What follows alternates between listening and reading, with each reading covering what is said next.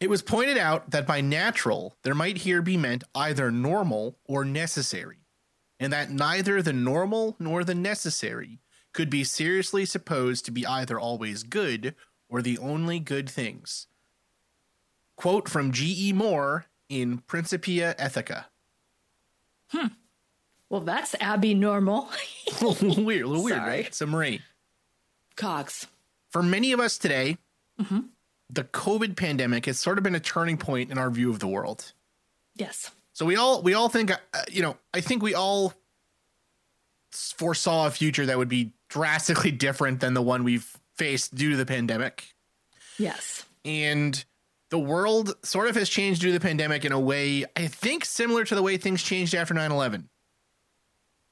And at the heart of that change is a is a actually a really important and interesting question of ethics. And it's one we sort of sidestep, but one which I think is really impossible to get around.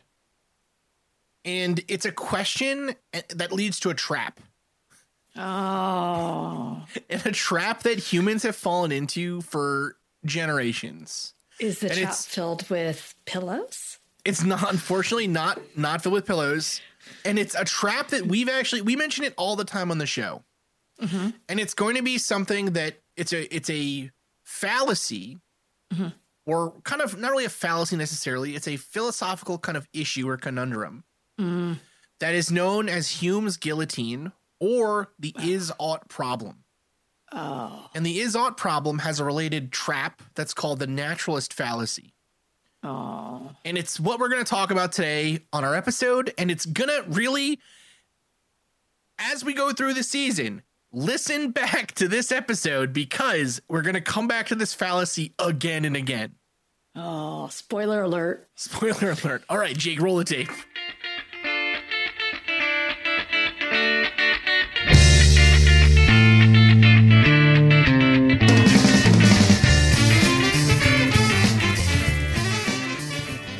First off, Marie, we're back with season six. Holy smokes. Holy Season smokes. six. It's crazy. Holy smokes. That is. That's like how many how many years has that been? That's like six years. it's crazy. It's crazy. I guess that makes sense. yeah. That adds up. It's pretty intense. That adds up. Our math is right. We this season, listeners I'd like to say we've learned something. oh, we've I'd definitely like to say we've gotten wiser.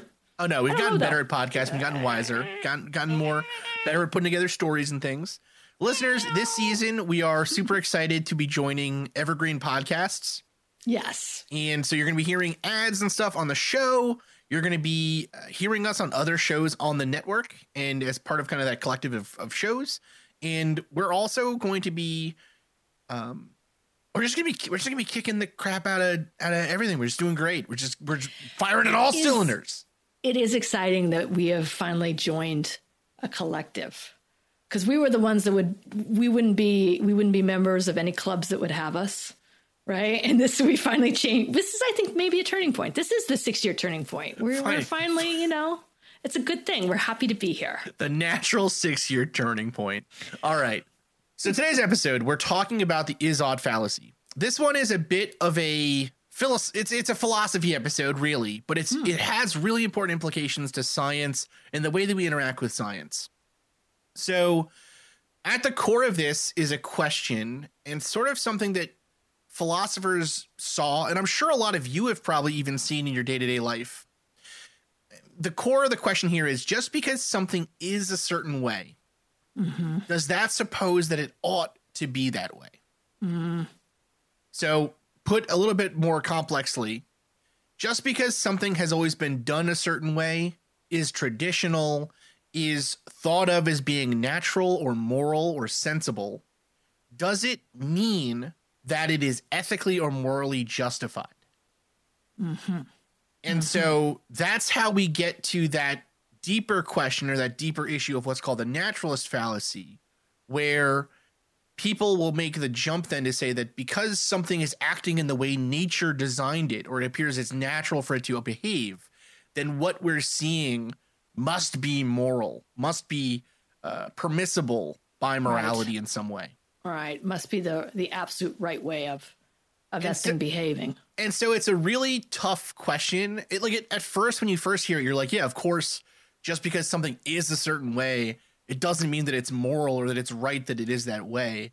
But actually, we see that fallacy in this issue come up all the time, right? And, and one of the areas that we really see it a lot today is in the idea of the pandemic and COVID restrictions, right? So Oh we think about say like this idea that well it's it is immoral let's say to well let, us start with a kind of it's kind of a hard case right but let's start with one here Okay. is it moral to let a pandemic kill people because normally in nature it would kill people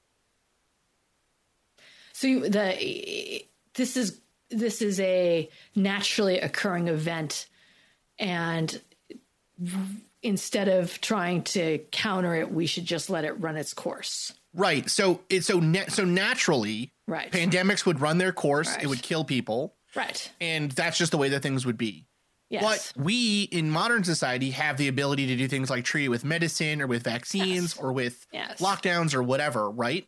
Mm-hmm. And so the question becomes are those things immoral because they go against nature? Mm-hmm.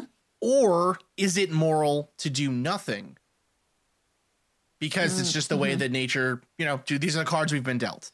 Well, yeah, but then if you're if you're going to go down that path, I mean, naturally we maybe wouldn't have infrastructure. I mean, naturally we wouldn't you know, like evolution itself is its only it's it's is another is ought though on top of that, right? Yes. I mean, so that's another is ought, but you could say well, you know, yeah, I just totally put my foot in it. But I would say that you could put that argument against pretty much anything. Like if that, you know, if if if your if your cat is playing in the road and there's a car speeding towards it, then the natural thing would just to let the car hit the cat, which is a really grim example, sorry. But I mean, you have the ability to mitigate that circumstance. Why wouldn't you do that? That's free will. Yeah, well, so it's interesting, right? Another example that another example that's maybe a little bit like the ones that we gave are a little bit further out because they involve technology and you know infrastructure and all these other things. An easier one is uh, we, it, it's no longer necessary for humans to consume meat to get all their nutritional needs, Yes. right? But consuming meat is natural. It's it's natural for us. It's natural for for animals. You know, we're, we're omnivores. Yes. So is eating meat could it ever be morally justified to eat meat in a world, right? Mm-hmm. And the question for some people would become or the answer for some people would be yeah, okay, of course it's natural because or it's of course of course it's moral. We've been designed to eat meat. So we must eat meat. But what this is and this is kind of the center of what David Hume, a Scottish philosopher, um, in his work, A Treatise of Human Nature, this is kind of at the center of what he got to, which is to say, really, that something can be true, but that does not imply any moral justifications. So just mm-hmm. because something is a certain way, just because there is a mm-hmm. is statement, mm-hmm. does not make it more, you know, you can't imply morals from facts about It's the not world a around you. moral imperative just because it exists. So th- this is what Hume said. So Hume said, "quote This is from a treatise on human nature." So quote: "In every system of morality which I have hitherto met with, I have always remarked that the author proceeds, or sometime in the ordinary way of reasoning, and establishes the being of a god, or makes observations concerning human affairs." When all of a sudden I'm surprised to find that instead of the usual copulations of propositions, is and is not, I meet with no proposition that is not connected with an ought or an ought not. This change is imperceptible, but is, however, of the last consequence.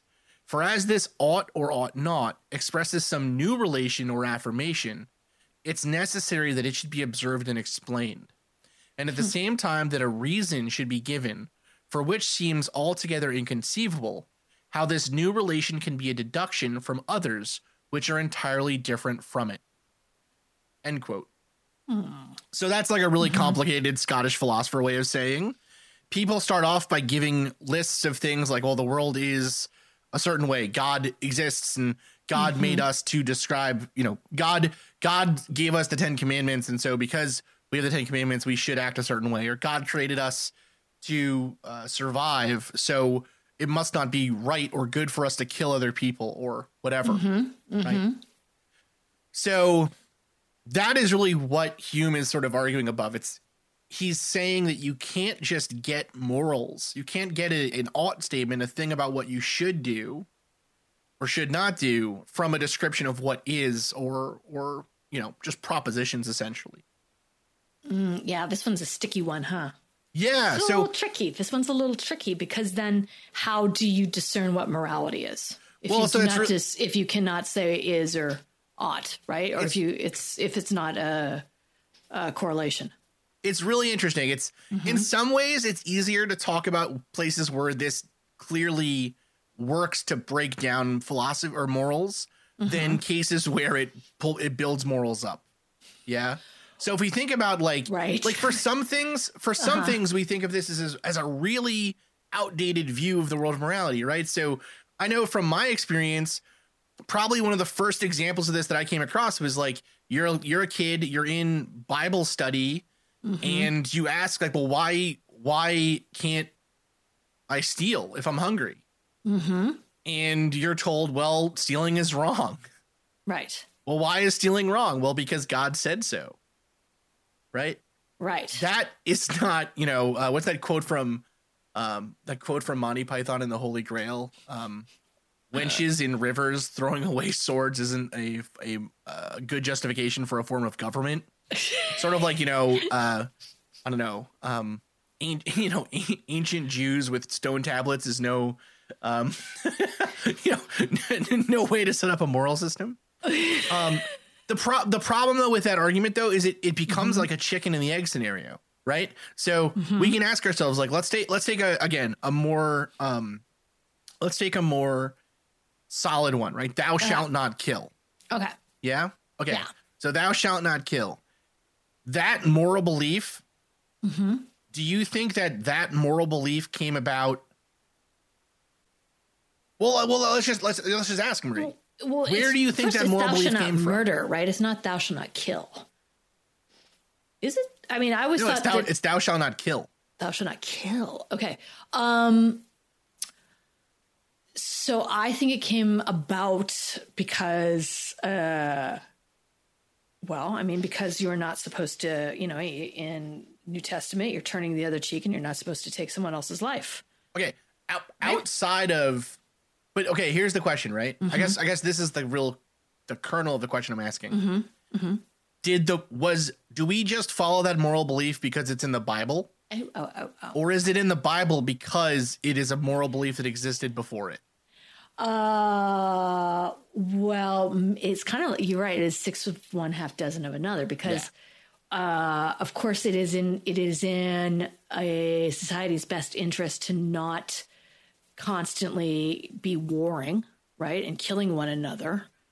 Um, you have to have some form of stability, right? And if you have if if you have absolutely no temper on that, then you know you're not going to be able to succeed. But you know, I think that it's also probably in some human nature. Well, maybe not in human nature, but Well, so that, that's the, you know, that's it's, it's hard to say. right? But like, you- yeah, you shouldn't kill people, right? Like, just, I'm, but we just yeah. proved to ourselves that we just proved to ourselves that you can't get morals just from something being natural, right? Or something being biologically like like the, at the center of that question, right? And this is what we end up getting to. Well, it's biologically natural for people to kill one another, probably because we're animals, right? Like, it's clearly because we're still doing it today. It's part of our human nature. Right. So Right. right. So yeah. So but what you were that's that's totally true. That's totally alert. correct. And this is one of the problems too, is that you can kind of build your own morals from basically anything in this in this case. Right? You can always just Oh, say like, well, it's well, Well, of it's all course it's natural for me here. to kill you, right? Um, well, but you I mean, like- isn't that? But I mean, isn't isn't? I mean, again, like it's it's sort of reductivist to say that okay, but we're animals. Animals do kill one another, right? I mean, at certain at certain points, they are violent. and They do kill one another. We still kill one another today. We still go to war today. We still shoot one another. I mean, how can we say that? Um, that we derived any any um, that that thou shall not kill was was anything that was uh, you know that that was prescribed to us, but that wasn't a natural state. Well, so what what you're see, it's interesting though because I can make the mm. other argument that well, you can. I can make you, you can, Chris. I'm all like killing people left and right over here. Sorry, You're right. Marie's just like, it's, it's totally like, I'm not saying. That, like, who cares? Dude. Well, but it's not. It's not like you know. Again, it's like statistics. It's like I may not be violent. You may not be violent. People we know may not be violent. But in general, if you look at stats, we are a violent nation. Sure, but we so that, another. but that the stats thing, that's going from an is statement to an ought statement, right? Is By definition. Though? ought it though? Okay, sorry. Yeah, right. No, so but it is. Me, like, yeah. We're going from a thing that's like, well, humans are violent, but okay, mm-hmm. humans mm-hmm. being yeah. violent has nothing to do with whether or not you should be violent, right? I, I don't know if people necessarily. Uh, uh, I don't know. I mean, that's a good question. So I was going to say I don't know if people have a choice. I mean, of course they have a choice to be violent or not to be violent. But well, I that's at the core know. of that's at the core of ethics, right? Like, you know, do we have that choice? But that's see, that's is the other that thing. Something though, we have control over. Is we end up we we also end up though with I can make the case I can make the case, Marie, that mm-hmm. the rule "Thou shalt not kill" uh-huh. is actually evolutionarily preferred, right? So humans that are and in times of in times of peace, mm-hmm. humans that are more likely to work together in a in a group yeah. or in a tribe yeah. are more likely to survive. Their genes are more likely to survive as a group. And so thou shalt not kill is just a natural extension of our evolutionary need to live in a group and work with one another. Well then how do you explain war from that? Well, sometimes, you know, sometimes people just aren't Sometimes people good. are just I mean, buttheads. But so yeah, so we, we, we end like, up so at the yeah. at the center here though, what we end up finding is again, we can't get unless you make the you still have to at the center of it make a claim, right? Mm-hmm. In my case, what I'm claiming is the survival of the species is a good thing. Yes. And so we yes. should be acting in accordance to maximize the survival of our species. Right?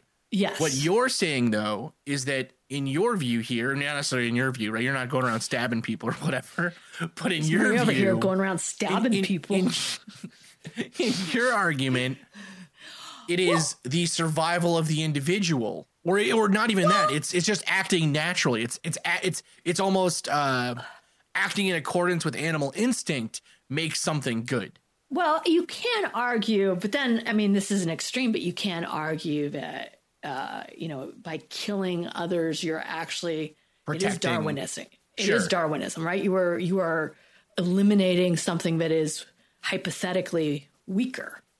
Right? Sure, sure. So you you end up in this. You sort of end up though still in. You have to pick. You're still getting morality from somewhere else. That's because right? it's a plot to the purge right here. this is what happens, Marie. and so, well, so here's the interesting thing, right? We end up with we end up with this really weird case where mm-hmm. that's basically what happened was people read Hume and they were like, "Oh crap, our morals don't make sense." And then they were like, "Well, what is, you know, well so then what is that what is that center? What is the thing that we say we should maximize to be good?" Right?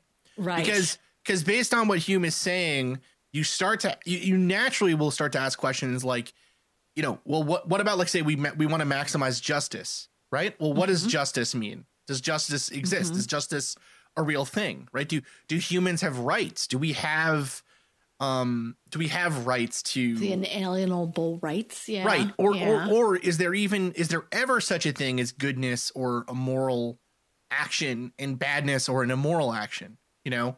Mm-hmm. So mm-hmm. we end up with it's interesting. So philosophers of kind of moral philosophers have kind of come to a couple of different answers to this.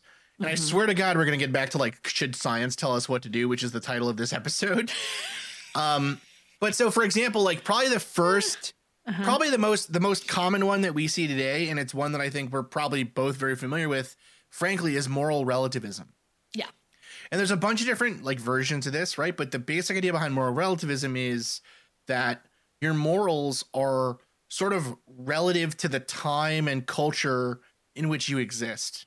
And so it's it's it is almost more of like an evolutionary or kind of like a social evolution viewpoint where Mm-hmm. you know um you know the ant like like you are only as good as your time allows you to be or as Yeah, evil as your that. time allows Yeah. you to be Yeah. in some ways and so and so some of the common kind of arguments you get from this is stuff like you know well in um you know if like beheading somebody who i don't know committed adultery.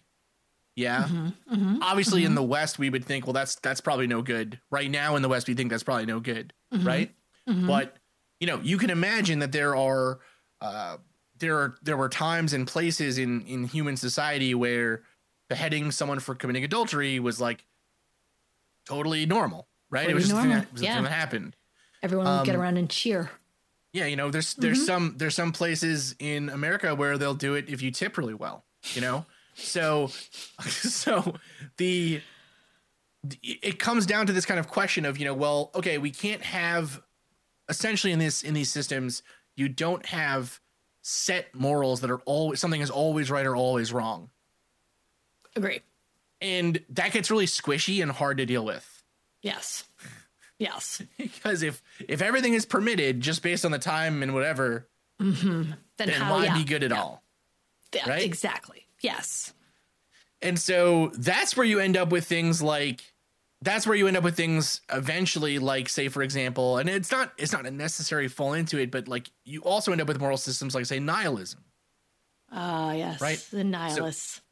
So nihilism would say that um nothing matters. There is no you know, nihilism is not really a moral philosophy, but it's just sort of a just sort of a Mm-hmm. absence downer of philosophy, just kind of sucks. well, right? it's like you know that that famous quote from The Big Lebowski, right? So- say what you will about the ethos of National Socialism, dude, or say what you will about National Socialism, dude. At least it was an ethos.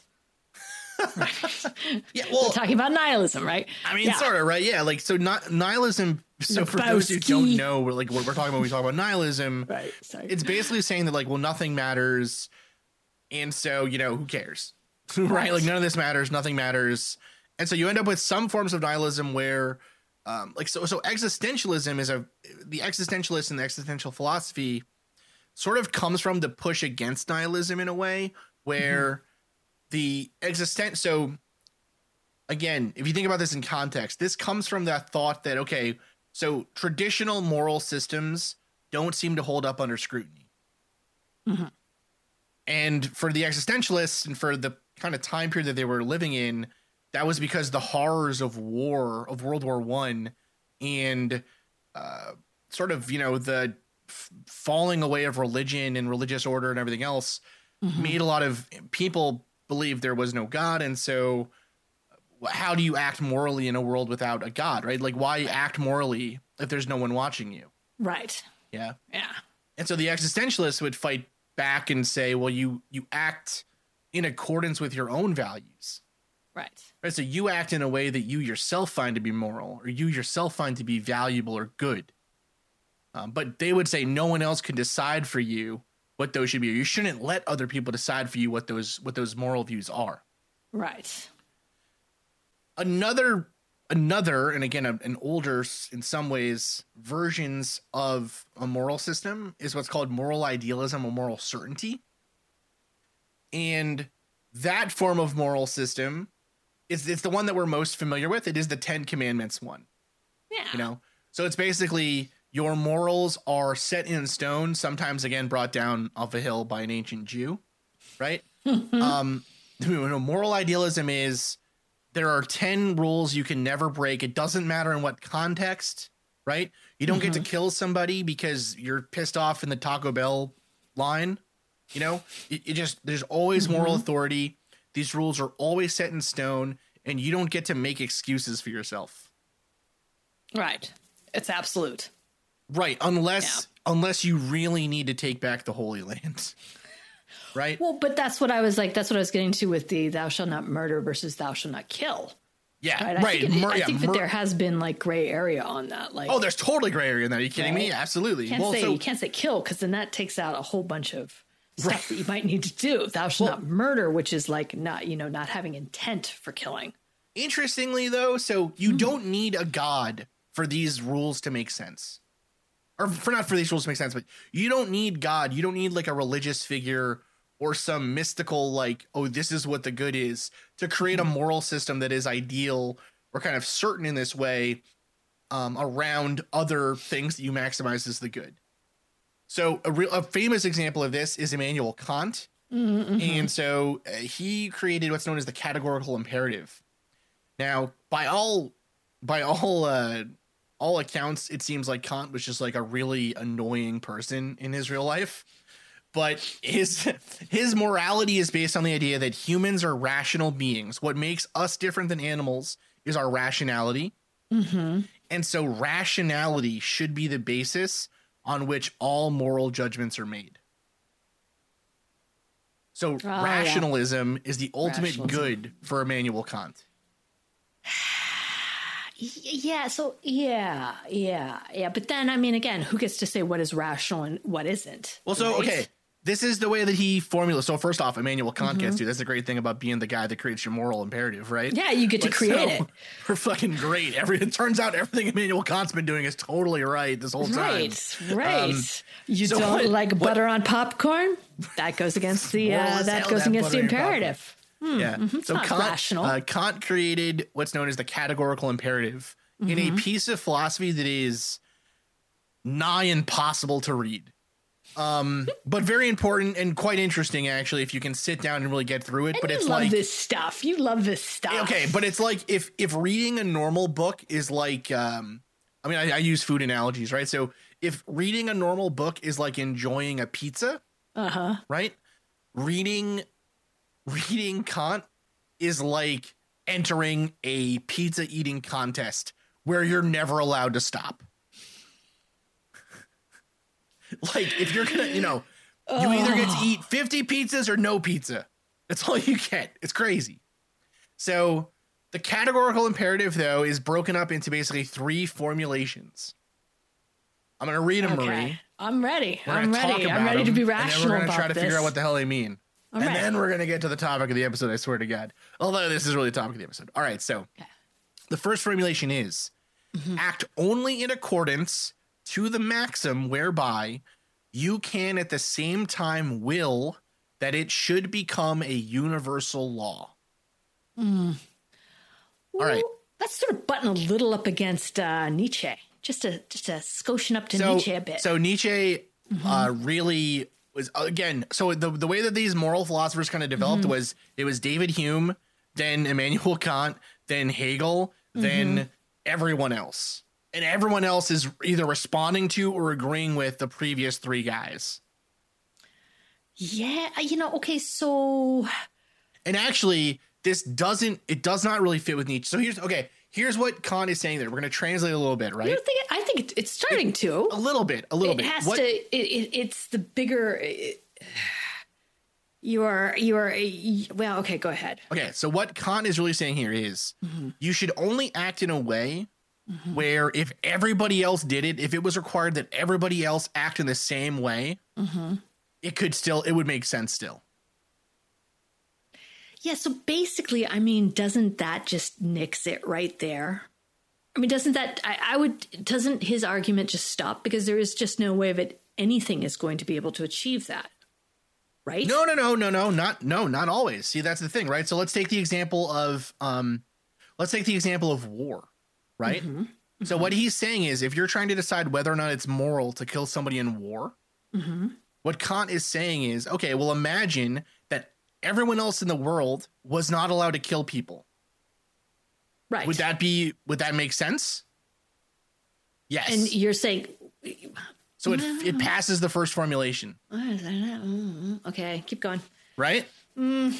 But you're Now saying Nietzsche, you could, Nietzsche on right? Mm-hmm. the other hand would mm-hmm. say if you are if you're okay with killing people, well, I mean that's not exactly what Nietzsche would say, but essentially like Yeah.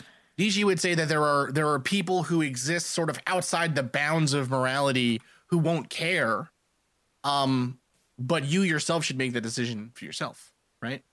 But okay. Yes, but you're also tied into a bigger. He, he- I think Nietzsche eventually argued that you are tied into a bigger, Oh, 100%. a greater sense, right? 100%. Yeah, no, Yeah, okay. absolutely. We, we could do a whole series on Nietzsche and, until he goes crazy. Um, until he gets syphilis, and then I saw a stuff really, I saw a really funny thing that was like, imagine being Friedrich Nietzsche. You spend your entire life literally making yourself go insane, trying to refute nihilism, only for edge lord teenagers to use your works to justify nihilism. Like, imagine how angry you would be. um, okay. I don't know. I think he might shop at Hot Hot Topic. Oh, he would totally. He would. today. You know, he would be rocking like a steampunk outfit. All right. So the second, so the second formulation, right? So the 1st mm-hmm. formulation is act in such a way that whatever you do could be turned into a universal law. Okay. Second formulation, act in such a way that you treat humanity, whether in your own person or in the person of any other, never merely as a means to an end, but always at the same time as an end. Now, okay, what does he mean by end? What does he mean by mm-hmm. means? All of that is like the kind of mm-hmm. crap that people have written entire PhDs on. But mm-hmm. the basic idea here is when you're thinking about how would you treat other people, always take them to also be rational beings and therefore they are also part of the same kind of system of morals that you're creating. Yeah, and subscribe no um no ulterior motive to their behavior besides rationality. Yeah, Right? and you don't and you don't get to like you don't get to say like, well, I can kill one person and get what I want and so it's fine because I just killed one person who cares. Right. Right? Because again, Right. based on the first formulation, they can always kill you back and that doesn't make sense. Right? That's not rational. So That is that is not. Okay. And then the hmm. third the third formulation is kind of putting it all together in a bow. Right? He says, thus the third principle, the third practical principle follows from the first two as the ultimate condition of their harmony with practical reason. The idea of the will of every rational being as a universally legislating will. Now, what the hell does he? I think it's hilarious that he's like, well, yeah, then, then therefore, obviously, from practical reason here, this follows. Um, imagine talking to this guy, like trying to get like a bakery order from him. Impossible, right? You just rip your own fucking head off. Um, what he's saying here is the the the principle here ultimately is when you are deciding if something is moral or not, you need to also take into account the fact that other people who are rational are also will also be bound by that same reasoning you've made and you have to consider what effect the rule you're imposing on them would have on you if they were to impose it on you. So in other words, you don't just get to say like it's moral for me to kill Billy for his TV because I like TVs, and so Right, 'cause if somebody everyone might kill killed their you for neighbor for, a big TV. TV, it's okay, Right. right? Right. What he's right. saying is, well, you also have to Right. think would would it be okay then for Billy if this to kill happened me to for me. my TV? Right. Right. Yes. See, he's taken uh, he's taken into consideration a lot more of people's rational behavior than like I just don't think again the reason I was be like this is a no go is just people aren't going to do this. Well, the thing is that he's not. The, here's the thing, too, right? All these moral philosophers, you can think of them as like sitting at home with their thumbs up their butts, right? You None kinda them are saying to. that this is the way people will. All of them are writing books for their other philosopher friends, being like, "This is how people should behave." But it's like no one's going to behave like that. You know what I mean? I like, just are you kidding me? This seen never. it It's never going to happen. I haven't seen it yet. Like I No, would are love to have ration. Like I think some of that, like you know, going out into the world and being like, okay, well, I'm not gonna, you know, and kind of applying these things and have somebody apply them back to you is that sounds like a really great idea. But I have just not seen that happen yet. No, well, the, the interesting, the interesting thing is Ever, that actually, um, yeah. Mm-hmm. the interesting thing here is that they're what honestly, uh, what a lot of philosophers historically have kind of been more interested in is how should I act, right? Mm-hmm. All of them have kind of like stolen cookies as a kid, and they're like, "Man, was that evil or not? I can't really tell."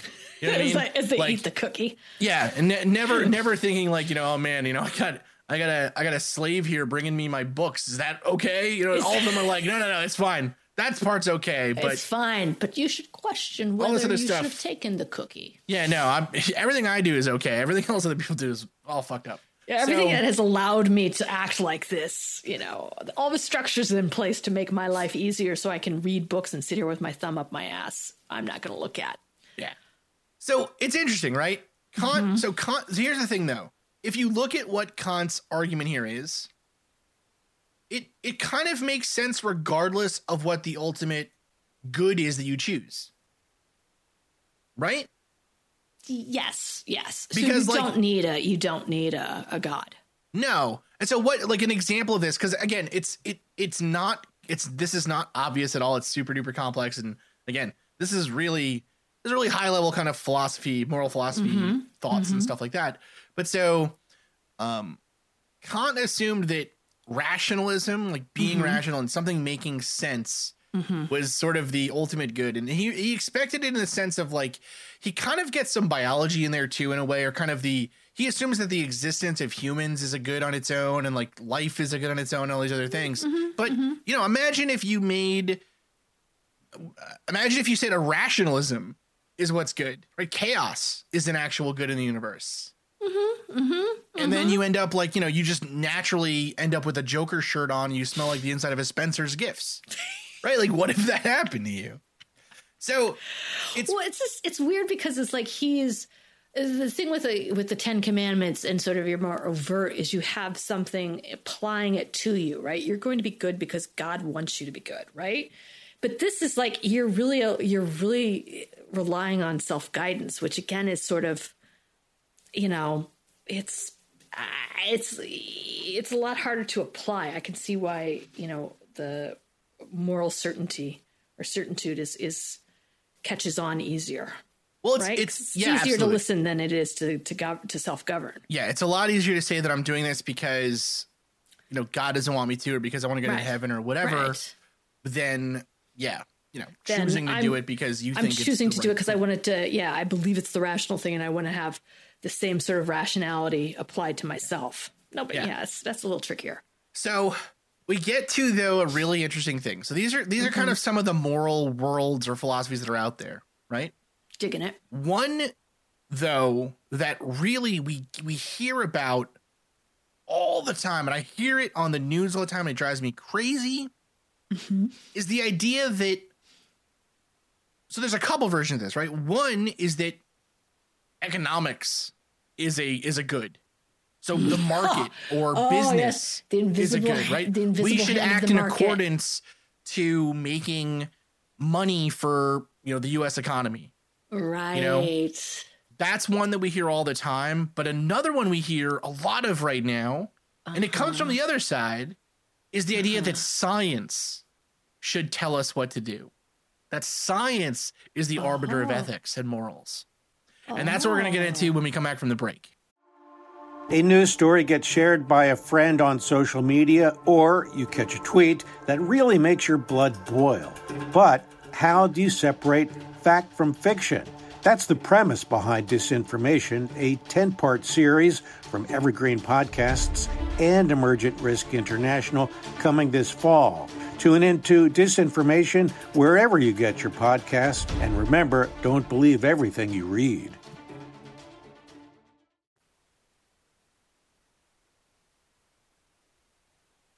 I would say that uh, science and scientific thinking is at least based on some principles that have been proven through decades, centuries, and hold true. And while they're not perfect, they are a better principle to follow than, say, swallowing bleach, right? Like, that's, I mean, I don't think that they should be, it should not be um, unquestioned or it shouldn't be allowed to change because I think that that's part of, you know, scientific discovery is it's like, it's not static, it doesn't stop. That's my beef with people that are like, well, you know, look, they, they said masks, no masks, masks. You know, they don't know what they're talking about. It's like, no, that they are discovering things as they go with this. They don't have the full amount of information. It's never going to be completely solved. That's part of the problem. So I don't know. To me, it's like, well, yeah, it's it's it is it's better than it's better than conspiracy. It's better than the absence of of of anything. Well, so is it? You're all like, is it though? And I'm, Well, now I'm gonna be like, thing, oh, right? So God I think- damn it, now it's gonna tell me why it's not. Shit. No, no, no. I'm just teasing. well, I think the part so part of the challenge with that, Mm-hmm. or part of I guess the question is, so like you use the example of like drinking bleach, right? Mm-hmm. So someone, let's say, let's and let's let's take it like a little bit. Let's let's get out of like the Mm-hmm. snark zone or the splash zone. Oh, all right, fine. right, and so we're gonna get- It's, but it's an easy example. I'm sorry. No, it's, it's a real referring to an easy example. The crazy fucking thing is that it's a real example, right? It's a real Um, example. But let's let's take for example like using an untreated, uh, using an untre- an untested cure, right? Okay. Or taking a vitamin, taking something that has not been evaluated by by the scientific establishment or world, Right. Right. and just taking it because you think it'll help you, right? right. That is sort of like saying that it's wrong to do that, that it's morally wrong to do that, suggests that there is like what is the moral good you're what is the moral good that you are like like there's a difference between something being good practice and good for society. Like like there's a difference between something being effective and something being good you know? Yeah. like so it, like like the Chi- like the Chinese government has been extremely effective at, at at growing their country and stamping out opposition, but Right. that is not a good thing that they have done. They have not done good things for that, right? so Yes, I would agree with that. so saying so the argument that like again um someone else choosing to take you know I, I think i think endangering public health by allowing um allowing people or just letting you know telling people to take stuff that is that you know won't work and will hurt them. Mm-hmm. That is a more that's a moral question. Mm-hmm. But but somebody choosing to do something stupid that does that is not effective or even harmful to mm-hmm. them i have a hard time seeing the moral line of reasoning there. Well, so I would say the moral line of reasoning is if they are choosing to do that instead of do something that actually has been proven to help. Right? So if I am going to go out and and do whatever kind of cure to eradicate or what I think is going to eradicate some disease in me. But meanwhile, I may still become a carrier and I may become like a vector for other people getting sick. That's the right word. I don't know if it's vector. Yeah, I think it is. You know, I mean, if I become sort of, uh, you know, a someone who is going to then spread the disease to other people, then I think that that is a moral imperative because I'm So, saying so yes. you have you are going to physically make other people if your action is going to or has the potential to uh, impact other people and the health of other people, whether you are aware of it or you're not, whether you're there when it happens and you see the effects or you're not, that doesn't make a difference. Then you you you have a moral imperative to act in their interest and not just yours. no that and that that i think is true right Yes. that yeah clearly Yes. if um you know but but again though mm-hmm. we get into the case then where you know so there was a there was a thing that came out um today. So to get like a to get like a organ transplant you have to have a tremendous like you have to be you have to be within a healthy weight. You have to mm-hmm. Mm-hmm. um you know not consume like alcohol and, and tobacco and and you know weed and whatever and you know can't e- can't even do meth anymore like what the hell is this a nanny state right there's all these there's all these things You just you went right back into that snark do. zone. Yeah. there's all these things you need to not do to get a transplant of an organ Right. because they're so hard to come by Right. you know Right. and so and but there was a there was a story out of boston here where i live Mm-hmm. where someone was denied a transplant because they refused to get vaccinated and people are kind of up in arms but again that that i think is a more a much more clear argument right that is, Mm-hmm. um but that's that's like pragmatic right Mm-hmm. that person if if again in a vacuum not taking the vaccine harmed no one else Right. then there's nothing wrong with it right, Right. whatever Right. but it does harm other people it does put other people at risk and that's and that's i think kind of where we end up with these um but again but the so like but again we are making moral claims because we are saying that the the maximization of human lives right the the uh, Well, keeping people from dying is a good thing Well, it's, right? it's kind of like I don't want to kill other people. My my my uh me deciding not to take something that could um help eradicate that disease is saying that you know I, that I then become sort of like again like the vector. I could I could get it. I could not know I have it, and I could spread it. I should be taking whatever. I should be taking whatever I can to not do that. I should be doing whatever I can not to do that. Be it be it distance myself from others, um, wear a mask when I go out, um, or take a vaccine.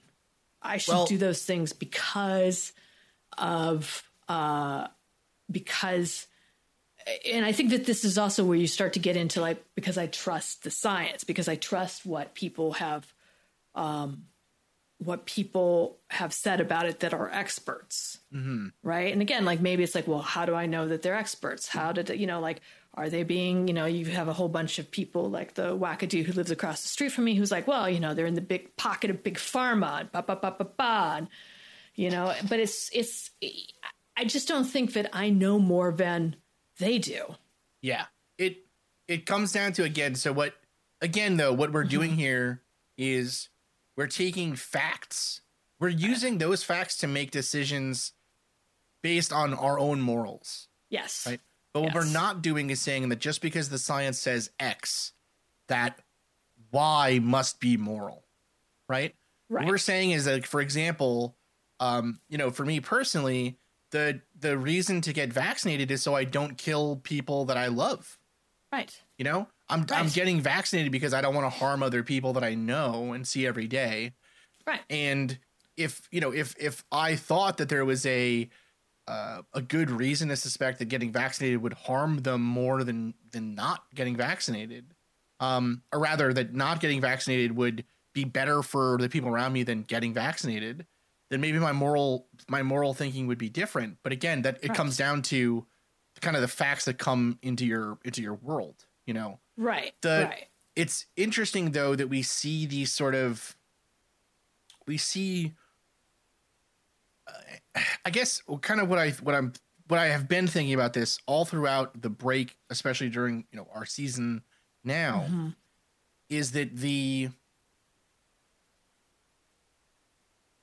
the the the gap I think between people who believe in kind of the vaccine and and mm-hmm. lockdowns and whatever, the gap mm-hmm. between those people and people who think that those things are wrong isn't really that big.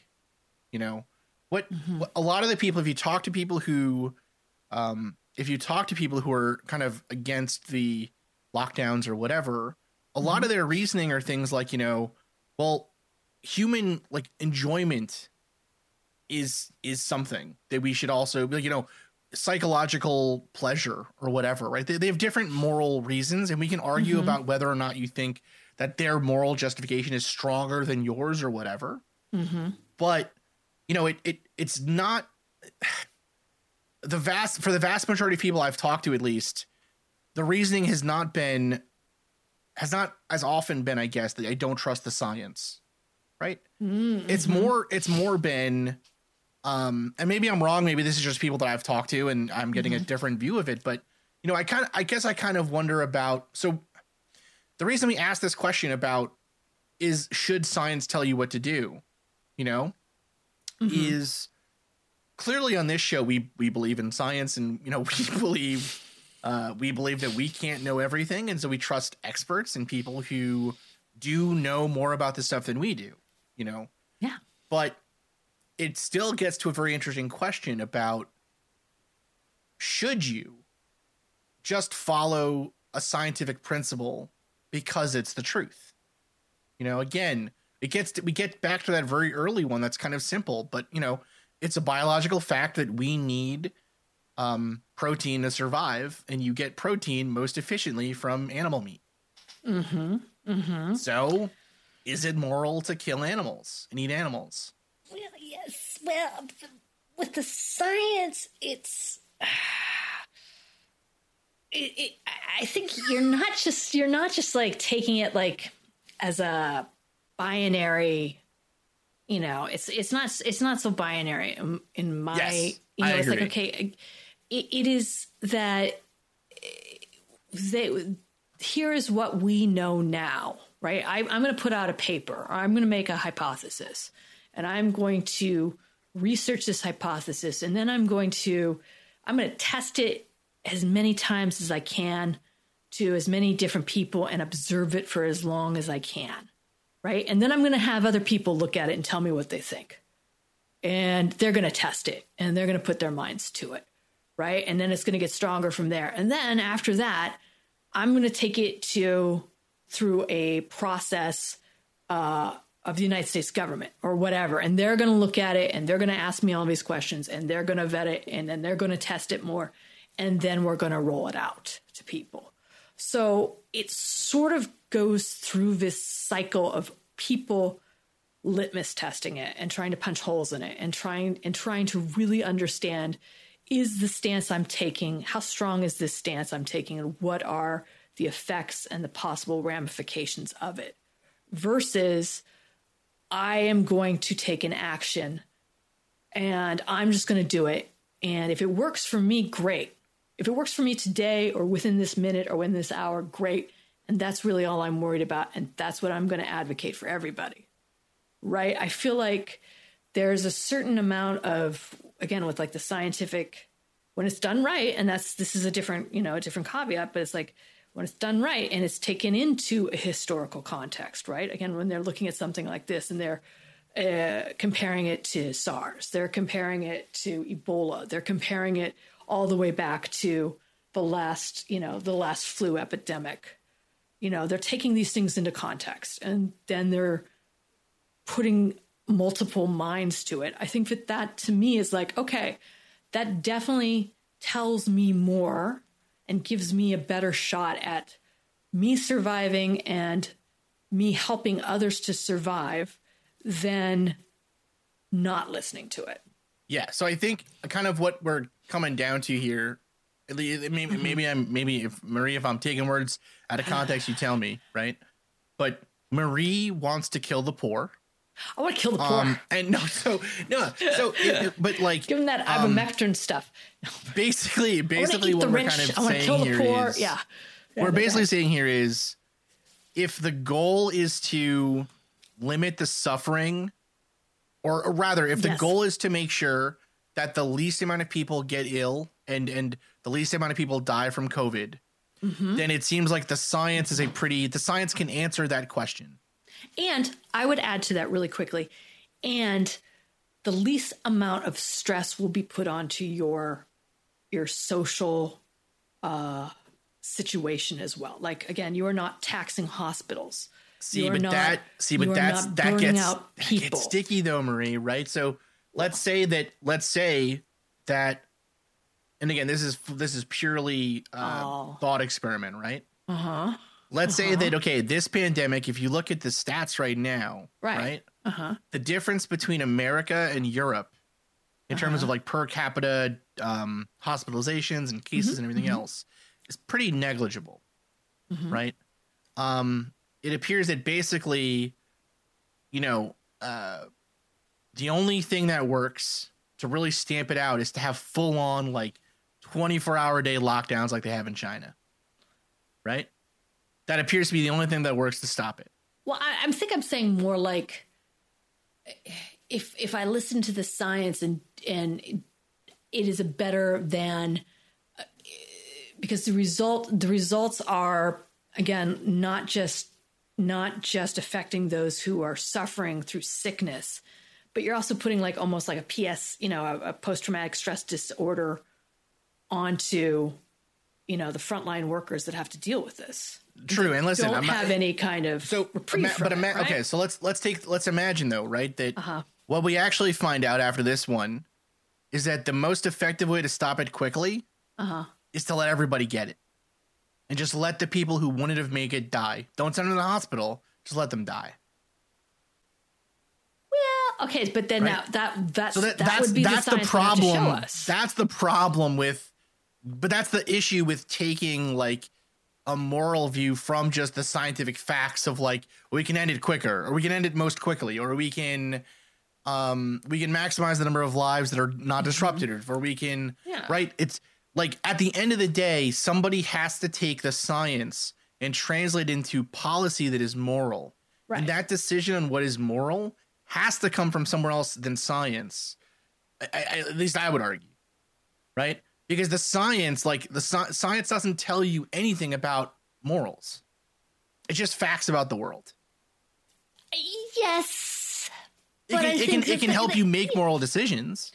Yes, and I think one of the moral again one of the moral decisions is uh, just you know, and this is again maybe just adding to your argument against it, but is is sort of the health and welfare of the s- infrastructure of support, right? A good society has a strong infrastructure to support the sick and to you know promote health and wellness and to you know um, you know take care of the poor I think all of those things. I think the strong. I think the stronger argument there would be, like you said at the beginning, like minimize suffering. What is minimize? You know what but I you are, but it, you are minimizing suffering by not overtaxing those systems. Right, but it would be better. But it would be better for the systems to just, if you get COVID, you just get shot in the head, and they throw you in a ditch. Right. Then the yeah. system isn't taxed at all. But the system, uh, but it's not just the system being taxed. It's the people. Again, it's the people who are Yes. um, yeah, it's taking like the, care it's of like them. yeah, it's the overall psychic right. suffering Which again, and like they don't trauma want and to everything else. see you. They they went into healthcare not because they just wanted to see the sick get shot in the head. right? They went into healthcare. I'm pretty sure to- that's in the Hippocratic Oath, Marie. Right. They pretty to do sure no harm. Hippocratic Oath. To do no harm, right? So, you know, they psychologically, you know, year after year treating this, you know, I would assume that this is going to again, this is going to wear on them psychologically and it, may, it might make them care less about ending suffering, which is a bad thing in my opinion. Like you're Yeah. make, you're building up people's calluses to human suffering, which is something you don't want. You want people to be empathetic to other people, which Yeah. goes against my whole thing about killing and eating them. But that's okay for now. I'm willing to overlook that for now. For the argument's sake, I will argue against It's your whole business plan. killing Marie, and eating window. people. No more killing. and I know, man. I had I had the menus all drawn up and everything. No, so uh, listen, listeners. That, that- here's the thing. This is really complicated, and it's really we're living in a shitty time right now. you know, we really are. We're living in shitty times where like moral philosophy has never been more apropos. You know, but um, but at the end of the day, Marie and I, if you listen to this show, we love you. We want you to We do do. okay. We want you to feel good. Um, we hope that uh, you're safe and healthy. And Yes. welcome to season six, man. They're all gonna be a lot lighter than this one. but I thought, but here's okay. Here's the reason we started with this one. The reason mm-hmm. we started with this one was because in a lot of cases of like the paranormal or the weird or mm-hmm. whatever, mm-hmm. that appeal to tradition is super duper common. You know, the next episode we cover is on Denver International Airport. And at the center of that argument about like why that airport is weird is people being like, well, we used to have a perfectly fine airport. So why should we have a better new one? Right? It's like literally just like we have an airport, it is therefore the best airport. You know, we do any new airport is wrong. You know, it's like it seems stupid, but like pe- we make that argument all the time, and it's always it's always wrong. Anyways, dear listeners, we love you guys. Thanks so much for listening to the show. We actually have started up a Discord now for the show. So if you want to come and chat to Marie and I about video games or weird news or whatever, give us ideas for episodes, just send cute pet cat pictures or whatever. Join up Oh, on the. Discord. Follow us on Twitter, on Facebook, all the good places. And if you're listening to us on Spotify, please, please go and review us. We would love to get your Spotify review. And that's it. That's all. That's it. That's all I have to say. Season six, baby. Oh my god. Thank you again, dear listeners, for listening to the Mad Scientist podcast. I have been your host, Chris Cogswell, joined by my co host. Marie Mayhew. If you'd like to contact the show, please send us an email at themadscientistpodcast Mad Scientist Podcast at gmail.com. That's all one word. You can also follow us on Twitter at Mad Scientist Pod or at Team Giant Squid for Marie. And of course, you can see us on Facebook, on Instagram, and all over the internet as the Mad Scientist Podcast. And again, our logo is the one with the pumpkin head, so it's easy to see. Mm-hmm. If you've enjoyed the show tonight, please consider supporting us on Patreon, where the money that you give to us will help us to promote this show further to make it better, and just to spend more time making it. Because we love doing that. We do love doing that. Our logo was designed by Carrie Shaheen. Our web design is done by Desdemona Howard. Woohoo. And our sound design is done by Jake Cardinal. Thanks again for listening. Thank you. This has been a Damn It Chippy production. I love Jake. Jake's the best. Jake's the, best, best. ever. All right. Oh, okay. Coming up on 5 Minute News, I'm Anthony Davis. You might think it's partisan because maybe it's critical of one side or the other, but it's not. It's just the truth. And I think that's also something that's kind of unusual for Americans listening to the radio or to podcasts because the news landscape in the States has been so partisan for so many decades. So, five minute news is verified, truthful, independent, unbiased, and essential world news daily.